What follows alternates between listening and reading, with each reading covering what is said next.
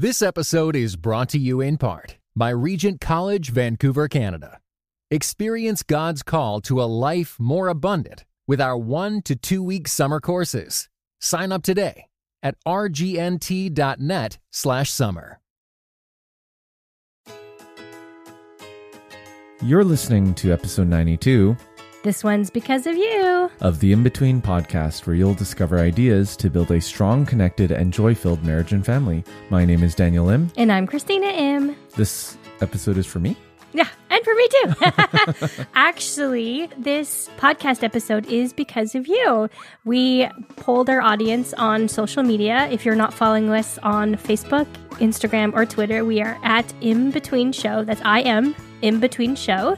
And we asked y'all, what are some things that you feel like isn't talked about enough? And a resounding number of y'all said, you know what? As a parent of a special needs child, I really don't feel like there's anything out there to encourage us. There's a lot of do's and don'ts, and there's a lot of things that make us almost feel guilty that we're not doing enough, or maybe we're doing too much, or we're helicoptering our kids. And so y'all really wanted something to specifically address what you're going through. So we have an incredible interview for you. We interviewed Jamie Sumner, who has written for the New York Times and the Washington Post, among many other publications. She is the author of the nonfiction book on motherhood, Unbound, the middle grade novel, Roll With It, and recently came out with a brand new book called Eat, Sleep, and Save the World. She's a mom to a son with cerebral palsy, and she writes and speaks about disability in literature. So this is going to be incredibly encouraging if you are a parent of a special needs child. And even if you do not have a special needs child yourself, perhaps you know a special needs family or somebody in your child's classroom. And above all else, she really addresses every parent. And this episode will really encourage anyone who listens. All right. Well, let's listen in. Jamie, I am so excited to have you on the podcast. Thank you so much for joining us from cold Nashville today.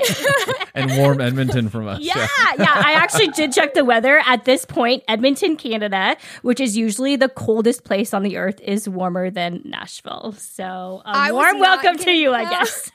I was not going to tell listeners what the degree was, the temperature that I told you, because I was going to get embarrassed that I said it was cold. It's okay. Most of our listeners already know that the school shut down when there's even a threat of snow in Nashville versus the schools actually never shut down in Edmonton. Like, that is in their policy. No matter how cold. Like, there is no such thing as a snow day there. Like, no, there isn't. No. Well, then snow would be shut down for 6 months. Yeah, exactly. That's cool. That's true. No. The kids actually asked their principal. They're like, we heard there's going to be like 10 inches of snow tomorrow. Is anything going to happen? And the principal was like, no, wear your snow pants. They're like, okay. That's amazing. Yeah, so, and bread, milk, and eggs never get sold out when it snows up here. That's true. So. Yeah, I mean, we lived in Nashville for 5 years. I still don't understand that. So, but you were born in Nashville, so can you explain to us why they have the bread, milk, and eggs? Like, what is that about? The answer is I cannot explain it. And you know what's funny? You were just saying that, and I was thinking, now that we have Amazon Prime and same-day delivery, do you think that even happens? Do you think people are just like, I'm going to add it to my cart? Interesting. Let the Amazon drivers be brave in the snow. Oh, that's true. I have no idea. That'd be really interesting look. I just thought that there's this Southern obsession with French toast. That's all. Stop it. Right. That's you know what's funny about that? I did make my kids French toast this weekend because it was extra cold. So maybe it's a thing. Exactly. Yeah. Somewhere down the line, marketing was like, if we could just sell them the staples. Oh, it's crazy how deceptive it can be. Anyway, that's not the topic of this podcast. We're not talking about conspiracy theories. And snow and general fear exactly. of the weather. Yeah. Another time, Jamie. Another time. That's the title of your next book. Yeah, that's it. Exactly. Not right there. Right. Yeah. But you did, Jamie. You did write the most amazing book called Eat, Sleep, Save the World. What did that mean? Like, I read the title and I saw the picture for those who haven't seen the picture yet. I love the cover. It's a cereal bowl. Yeah. Yeah. With a little smiley face in it. So what inspired you to write this book? Well, first of all, it's so funny. The title, I guess it's my personality in a title, because it's like, when you're parenting any kid, not just a special needs kid, everything feels necessary and vital, and then also things feel so silly at the same time. Right. Like, it's, you find yourself being ridiculous. Like, I've re-sung the words to Elmo songs, you know, we've revamped every lyric to blippy theme music. I mean, so the title is partly like, you know, you got to eat, you got to sleep, oh yeah, and save the world, because it feels like that. It feels like you're getting in all these necessary, vital things and imparting vast amounts of wisdom, or so you hope, to your children. But then also, like, we're just getting through the day, and like, don't stick your finger in your nose, and right. oh yeah, then don't wipe it there. You know, it's just all of that combined. But the story or the impetus for the book itself was, of course, I'm a mom to my son Charlie, who is about to turn 8, was born at 30 weeks, very early, very scary birth. And he has a rare syndrome called Beckwith-Wiedemann syndrome, which led to a lot of things, led to a tracheotomy and a G-tube and a really intense first couple of years and a later diagnosis of cerebral palsy. And so as a parent to a kid with special needs, when I was those first years, like when it was really, really hard in a scary way and very intense, I wanted books that would help me, you know, that would make me feel comforted and make me feel not so scared and alone. And there just wasn't anything, especially faith-based, but also just the general parenting section. It's like they all felt like how-to books. Right. And first of all, nobody could tell me exactly how to parent Charlie, because there was so much going on. And that's true of any kid, that no book can tell you exactly how to parent them. Mm-hmm. But also, like, that's not what I wanted. Like, I didn't want an instruction manual for him. I just wanted some comfort and some encouragement. And there wasn't really anything. And so when Charlie got a little bit older and I had a little bit more perspective and hindsight and distance from those early years, I just really wanted to create that book I didn't have. That's so good. I love the heart and the vision behind that, because I know how you know, how much blood, sweat, and tears goes into writing, right? And exactly. The process of all, and yes. I mean, it's just like I remember talking to this one individual. Oh, actually, it was reflecting on Gary Chapman, 5 Love Languages, and I mean, the guy still is traveling, speaking about the book. And this friend was like, okay, but you know, when you write, you need to be okay. You need to be okay with speaking about this for at least the next 10 years. Mm-hmm. Are you that passionate about this subject? And I can hear that coming through your words, Jamie. Right. And I have worked with special needs families for quite a long time. And the same thing, it was just like, they continue to ask me, like, what is out there that is not going to send me down a rabbit hole of, I need to continue to research what this means for, you know, my son or my daughter as they get older, and what kind of supports and will they need, and will they be able to be married, and like all of that. They're like, we just need the here and now, like what is here to be able to encourage us just to take the next step, and just to even tell us that we're okay. That we're okay to be scared. We're okay to have questions. It's okay to not know what to do, but also to point us to hope.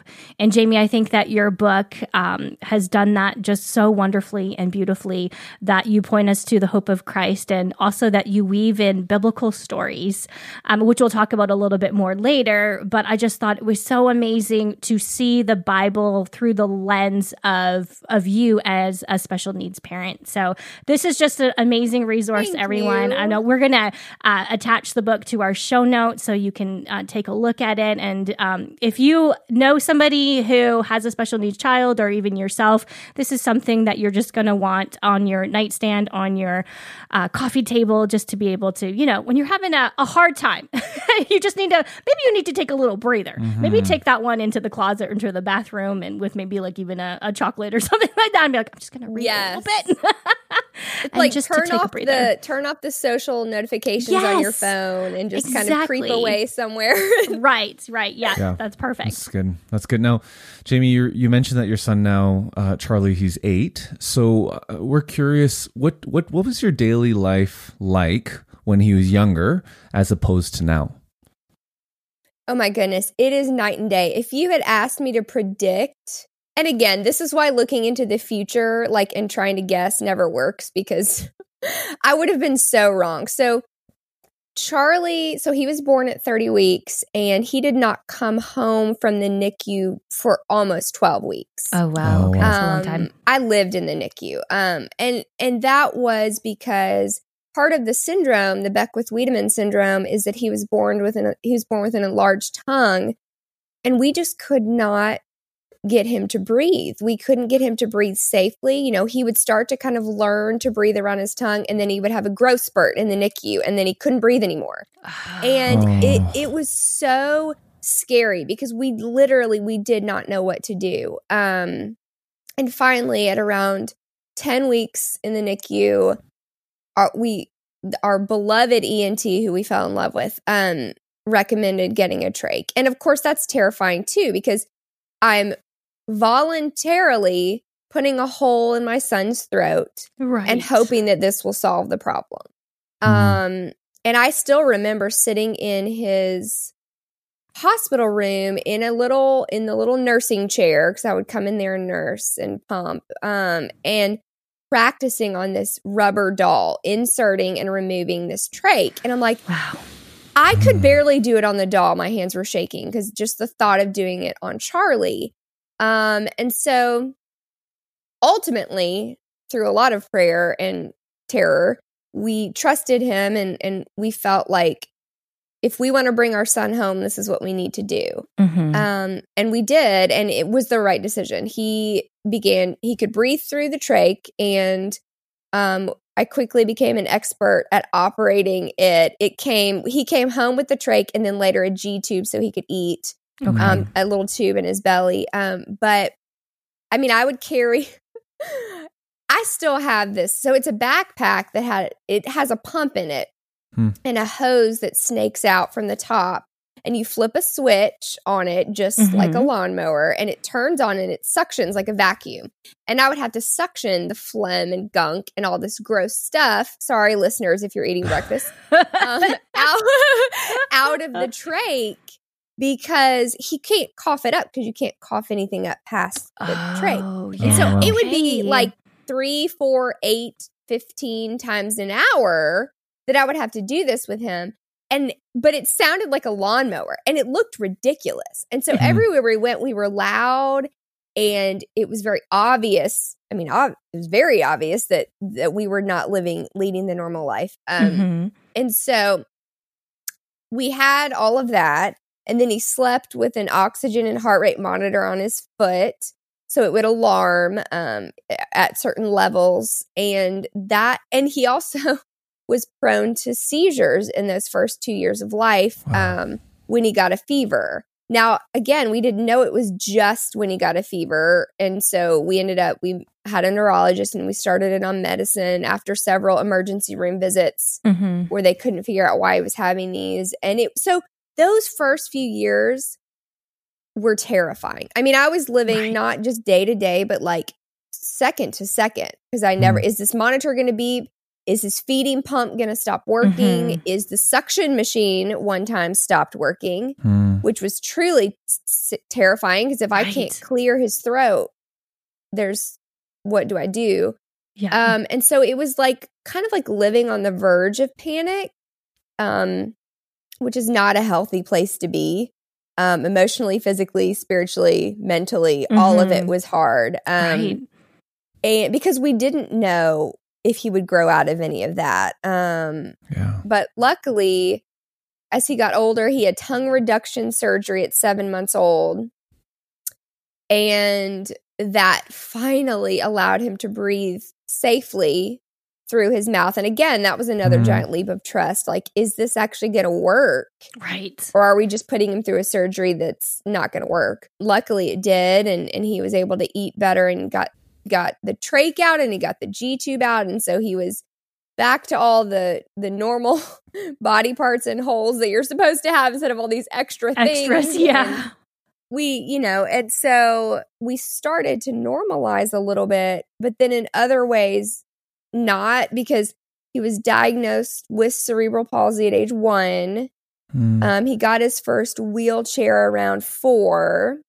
Mm-hmm. And we thought when he got the trach out that he would learn to speak at like delayed, but still be able to do that. But we found out that part of the CP is that he's also mostly nonverbal. That was one of those mysteries that we found out later. And so he's now learning to use a speaking device, which if you've ever seen the show Speechless, it's kind of like that. It looks like an iPad, but it's actually a touch screen. Right. This is exciting. So you're asking me about life now. This week, his speech therapist at school messaged me and said they're ready to go up on his vocabulary because he knows everything. Oh, and he's wanting to answer things. That's incredible. Oh, Charlie. Yeah. Wonderful. Know. So that's phenomenal. Are, milestones happen in their own fashion. And it's actually kind of amazing because I get to be excited and surprised about it when they do. But so to answer the question as to life now, it's a lot less scary. I feel a lot more confident as a parent.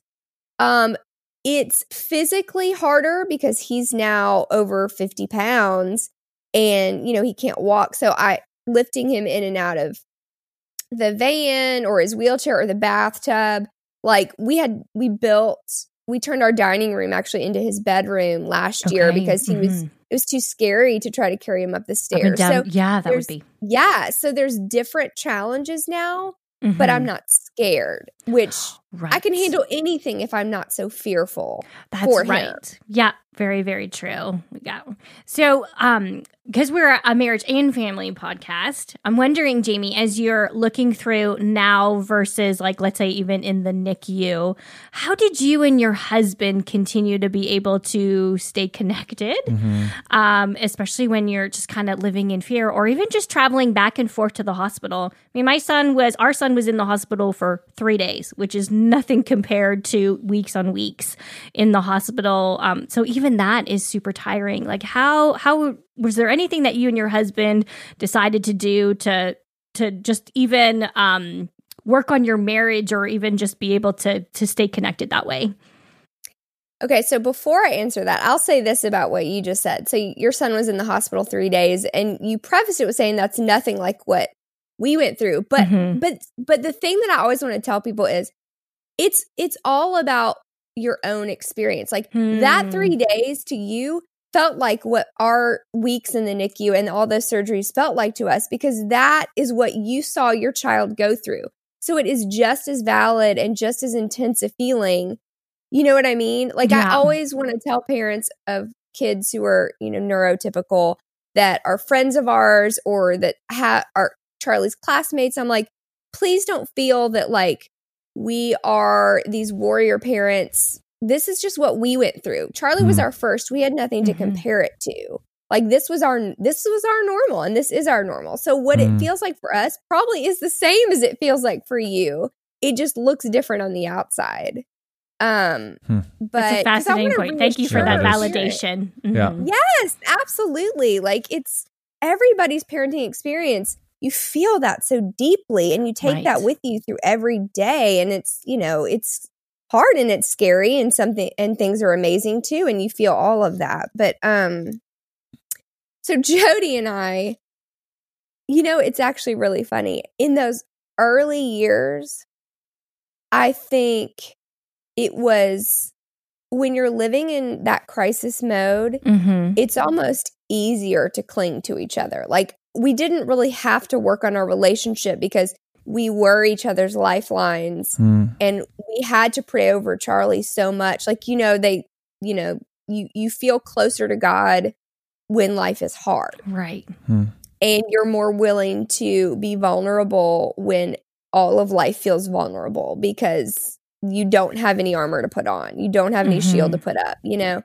And I would say now is actually harder to find those moments of connection and have actual conversations that aren't about the children. And remember, I mean, we're going on, oh, see, this is bad. I just forgot. We're going on 13 years. Yeah. Oh, 12, congratulations. I literally can't remember. Yeah. 12 or 13. Yeah.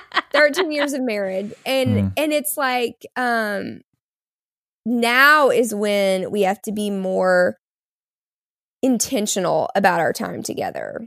Like, we just had that conversation yesterday morning.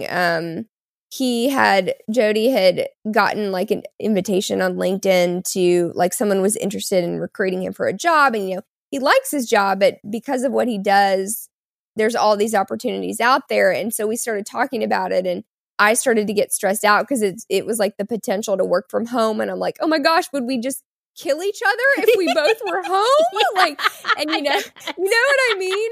And he's like, I just wanted to talk it out loud. It doesn't mean I'm taking it. I'm like, I know. And, you know, it was this whole big conversation. And yes. Yep. You know, it's just, you have to stop and have more conversations so everyone doesn't feel so big and heavy. Right, that's true. But yeah, there's no advice in there other than just, we are trying to be more intentional about having time for us, even though it is hard to find a babysitter who can take care of all three of our children with all their different, you know, needs and desires and everything else. But it's necessary. It's just as necessary as anything else is. Mm-hmm. The wait is over. Find out what happens in the thrilling conclusion of the 12th Dead Sea Squirrels book, Babyland Breakout. Hi, I'm Mike Naraki, co-creator of VeggieTales, voice of Larry the Cucumber, and author of The Dead Sea Squirrels. Get ready for more daring rescues and hilarious jokes as Merle and Pearl and their animal friends embark on a ridiculous mission to bust the kidnapped Gomez family out of Babyland, a Bible-themed amusement park with talking animals. Young readers will love the nutty misadventures of 10-year-old Michael and his friends, and will learn all about biblical life lessons such as forgiveness and friendship. Read all 12 Dead Sea Squirrels books, available wherever books are sold. Hmm. Yeah. Well, Jamie, speaking of three children, because we went from Charlie to all of a sudden three. Oh, yeah. So tell us about that. So I read in your book that you have twins. And what's the age difference between Charlie and the twins then? So they are a little more than 2 years apart. Charlie turned two in March, and then they were born at the beginning of June. Oh, so they are 5 and Charlie is 7 and about to turn 8. Yeah, you know, you were like, so we just went from Charlie to now you're a mother of 3. That's literally how I felt. Like so they were born early too. They were born at 30 weeks. Oh, same as Charlie. Okay. I also, fun fact, was born at 30 weeks. So apparently this is something my mother should have like prepped me for. But come on, Mom. Yeah. I mean, you're all excited to come into the world. Yeah.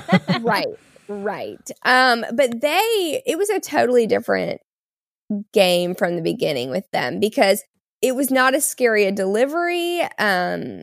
My water had broken and I had already been in the hospital kind of on steroids and on whatever they needed for a little over 24 or 48 hours. Okay. Yeah, before I went into labor. So unlike with Charlie, where I showed up at the hospital and had him 45 minutes later, did not even know that I was in labor with Charlie. Thought it was just back spasms. So that was great.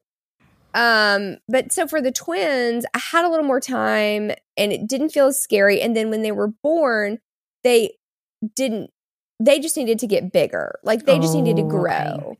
So even though they were in the NICU, they were there less time, and then they came home.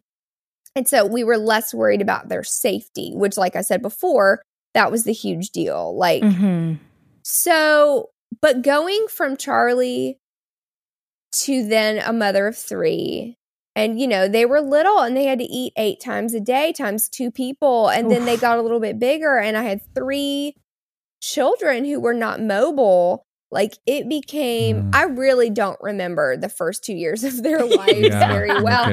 Because survival. It was constant.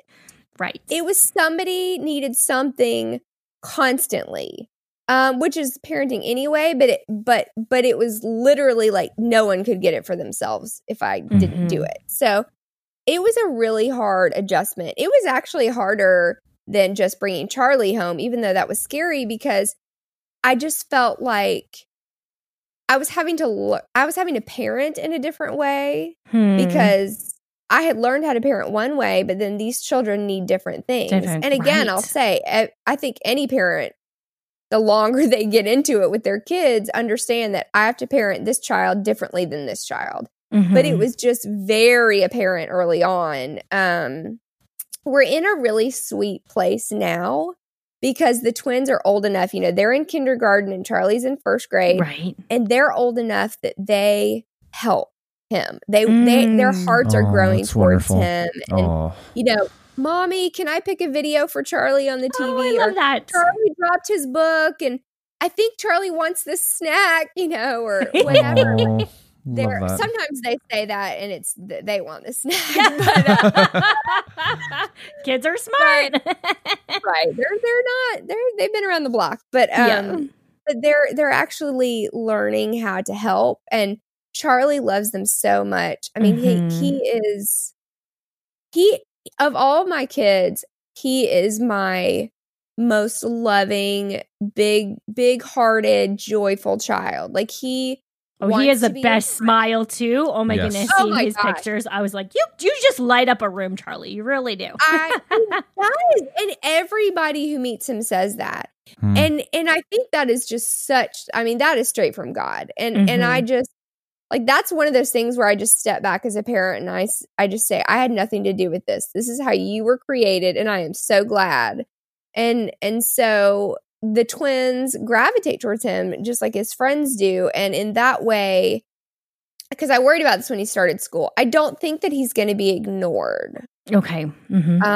Because he's nonverbal, you know, I really worried about that. Right, but at least you never know. I mean, middle school, I'll tell you, middle school is like a gamble, but because nobody is their self in middle school. It's a whole different ball game for everybody. Yeah, right. It's like the Twilight Zone for 3 years, and then you kind of come out of it again. Like, oh, whoa.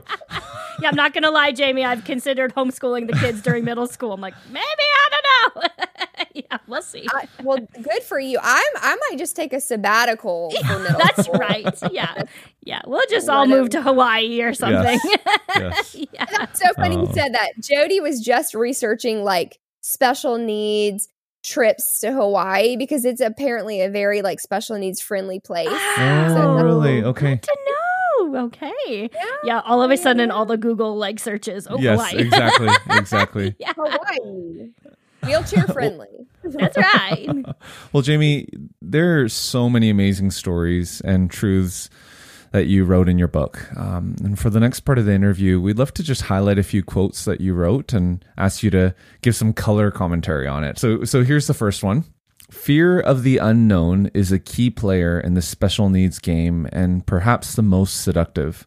There's just so much unknown. It hovers like a distant tidal wave in the ocean, and we watch with our toes in the sand, waiting to see if it'll come crashing down. But what would it look like if we buried that fear in so much trust that it rises again as bravery? Because if or when our greatest fear is realized, we cannot let it sink us. I told you, podcast family, you got to get this book. It's so good. Yeah. So, Jamie, how do you bury that fear in trust? Like, what does that practically look like? We always talk in our podcast, give us the nitty gritty. I love, like, we all love the theories and all that, but what does that actually look like when you are faced with paralyzing fear? What does it look like to bury that fear in trust? Okay, so generalities don't ever work here. It's like you can't pick your word of the year and just fall back on that when you're in these moments. Like, that's not going to work.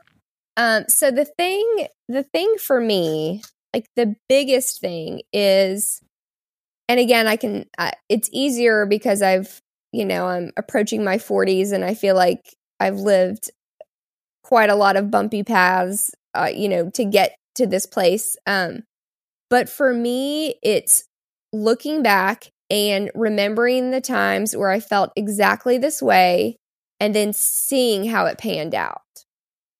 Because always, inevitably, God stepped in and took care of it. He took care of that fear. Either the fear was not realized and it was all in my head, or it was realized, but we survived. And not only that, we are stronger. Like, I'm a stronger person for it. So when I feel like that, I remember the fear of realizing that I was about to go into labor with Charlie and wondering if he was going to survive it. And it was scary for me too, scary labor. And he not only brought us both through, I mean, I look at Charlie and he's the most amazing person I've ever met. And I remember the sharpness of that fear and that cold, clammy, just panic. And this is how it is on the other side. And I think for me, that's how I get through those moments, is remembering that there will be another side. Like, this is not the feeling of eternity. This is the feeling of this moment. Right. Yeah. So do you feel like it helped to really just acknowledge the fear then? Like, naming it, like, yes. oh, this is fear. My gosh. This is how I'm feeling. I cannot tell you how many times I've turned to Jody and say, I am freaking out. I am just freaking out. I know that it is irrational. Please don't point out the ways it is irrational, but just let me freak out because I've got to get through this. Right. And I'll come out the other side, but you need to know that this is what's happening right now with me. And I think acknowledging it gives it less power. Completely. Because it's an emotion just like any other emotion. Yeah. Yeah. That's wonderful. That's wonderful. Let's move on to the next quote. And this is from page 65.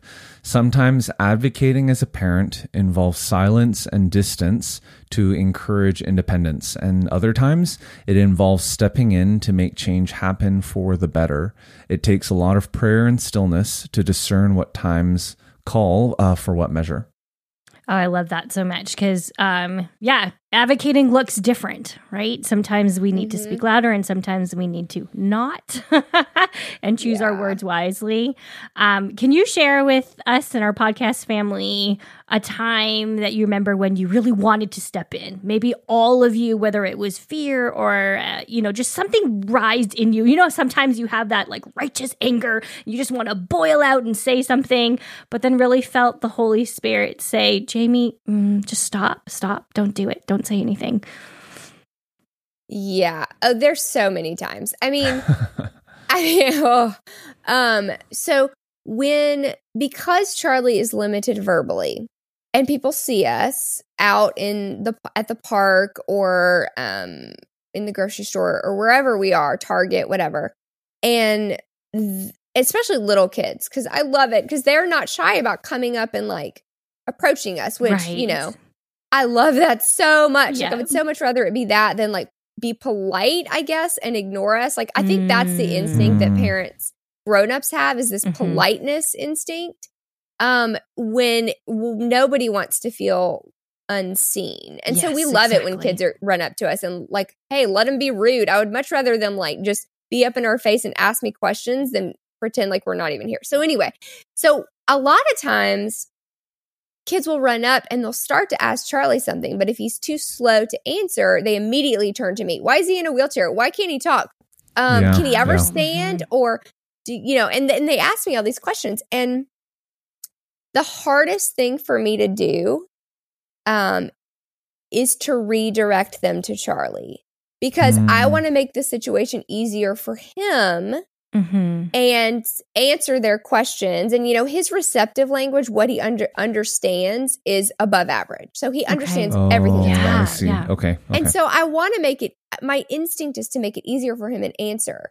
But as if I step away a little bit and I think, well, what's better for Charlie? Mm-hmm. It would be to slow the whole interaction down and let him tell them. Let him use his voice however he wants to, whether it's through gestures or his iPad or his, you know, his speaking device. Mm-hmm, Or we do a Q&A thing where I'll hold up both my hands and I say, you know, Charlie, do you want this book or this book? And he'll touch which hand he wants, or like, oh yeah, I love that. So it's like this. It's fun. It kind of looks like a fast like game of hot hands where you slide hands. But anyway, yeah, awesome. But so we can get to answers that way too. And so the thing that I always have to remind myself is that we have to slow down time for Charlie. Mm. And honestly, if I'm, you know, you were to ask anyone in the world, I think we need to slow down time for all of us. Exactly. Like, I think we're all moving too fast. Right.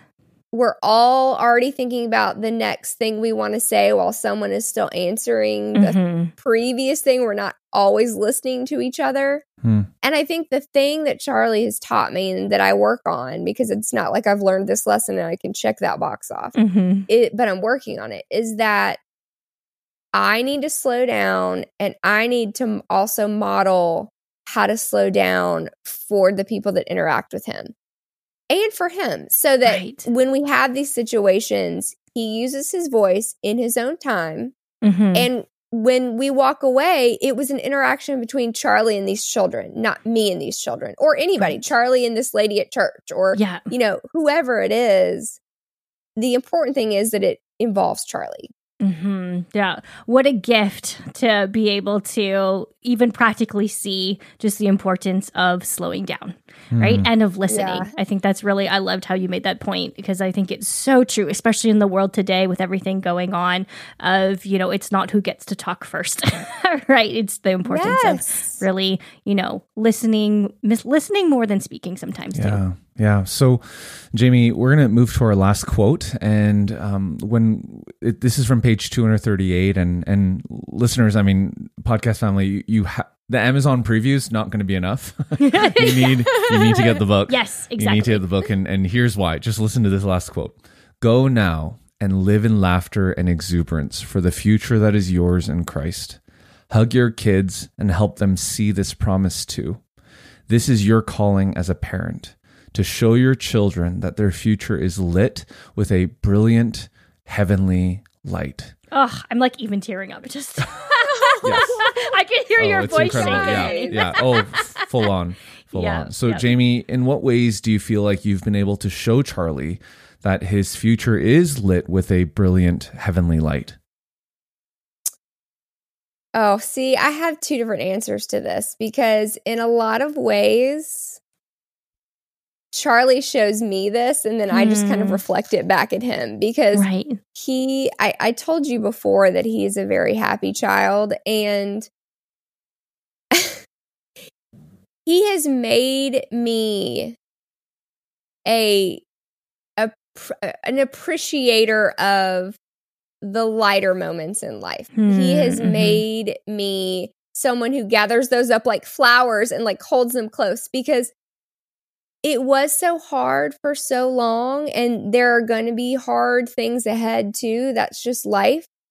But he's taught me to stop and pay attention to when it's really good and just lean into that, and remember that this is just a teensy glimpse of what it's going to be like in heaven. Like this moment, whatever it is, whether it's literally, he thinks it's funny when I hurt myself. So like I dropped his wheelchair once on my toe, and I was just dying. Like it was just like, oh my goodness. I was writhing in pain. It's like, imagine hitting your funny bone, but like it lasts forever. I was just like making all these noises, and he laughed so hard.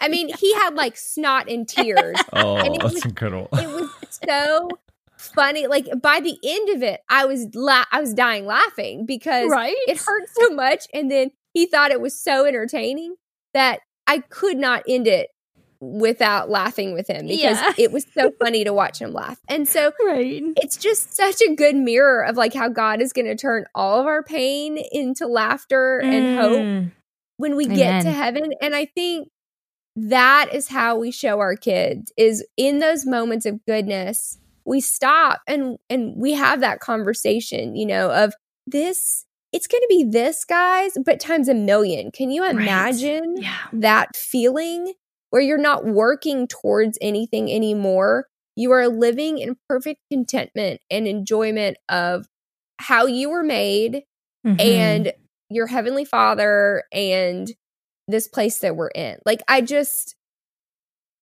think it's necessary that we stop and let ourselves feel that and see it when God sends it our way. Yeah. Yeah. And take that moment to really enter into that as well. Yeah. And so, Jamie, I loved how during our interview, you've been talking about how you felt before and, you know, the things that you were scared of or whatnot, and the journey that you and Jody have been through, receiving that diagnosis, having Charlie born 30 weeks and going through, you know, all the medical processes and things, and then giving us the picture now and saying that you couldn't even have pictured, I guess, or hypothesized or whatnot, what life would be like now versus before. So for our last question is for those of us, of our podcast family, that are just beginning their special needs, their journey as special needs parents. Perhaps they, you know, recently got a diagnosis that they weren't expecting. What words of encouragement would you want them to hear and to remember and to take to heart? Oh gosh, there's so many.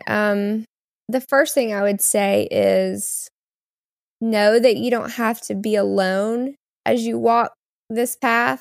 I think it took me a lot of years to figure out that I didn't have to fight this by myself, like, or all on my own. Like, it didn't just have to be our insular family. Like, I needed people, like I needed friends, and I needed support outside of this little circle. And don't be afraid to ask for it when you need it. And don't be afraid to keep asking. It's like, I think parents of special needs kids, it's like we need so much that there's this fear that we're going to push people too far with our needs. And the thing that I have been continually surprised by is that it hasn't happened yet. I mean, you know, it has not happened. What it does is it gives people an opportunity to step in and lean in and live communally with you and your family. And I would say, don't be afraid to ask for what you need and keep asking,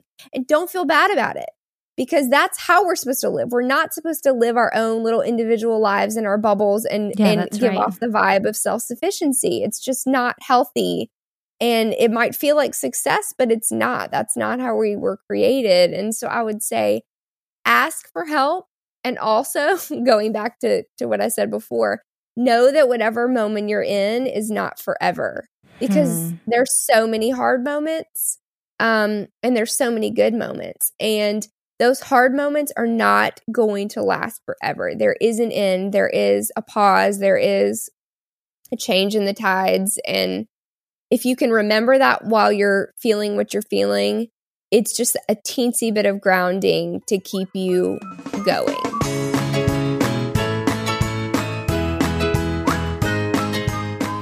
Wow. What grit, what tenacity, what resilience, not only having a son with cerebral palsy and all that she talked about, but then having twins as well, and writing multiple books too. Who has the time? Goodness. There's just so much wisdom coming out of Jamie. So we really do hope that you pick up a copy of her newest book, Eat, Sleep, Save the World, to experience an extra dose of encouragement, even more so than what you might have experienced on this podcast. So to find out more about Jamie, you can go to her website. That's jamie-sumner, SUMNER.com. Or you can check out our show notes, which is inbetween.org/episode 92. All right. Well, next week, we will be back with an episode on... We're breaking up with our phones. Breaking up with our phones. All right. You're not going to want to miss that. We'll catch you next time. This episode is brought to you in part by the Beyond Ordinary Women Ministries podcast. Do you want to grow in your influence? Bow's episodes feature tips for leaders of any kind, From mentoring one woman to leading a ministry, browse Bow's podcast at beyondordinarywomen.org.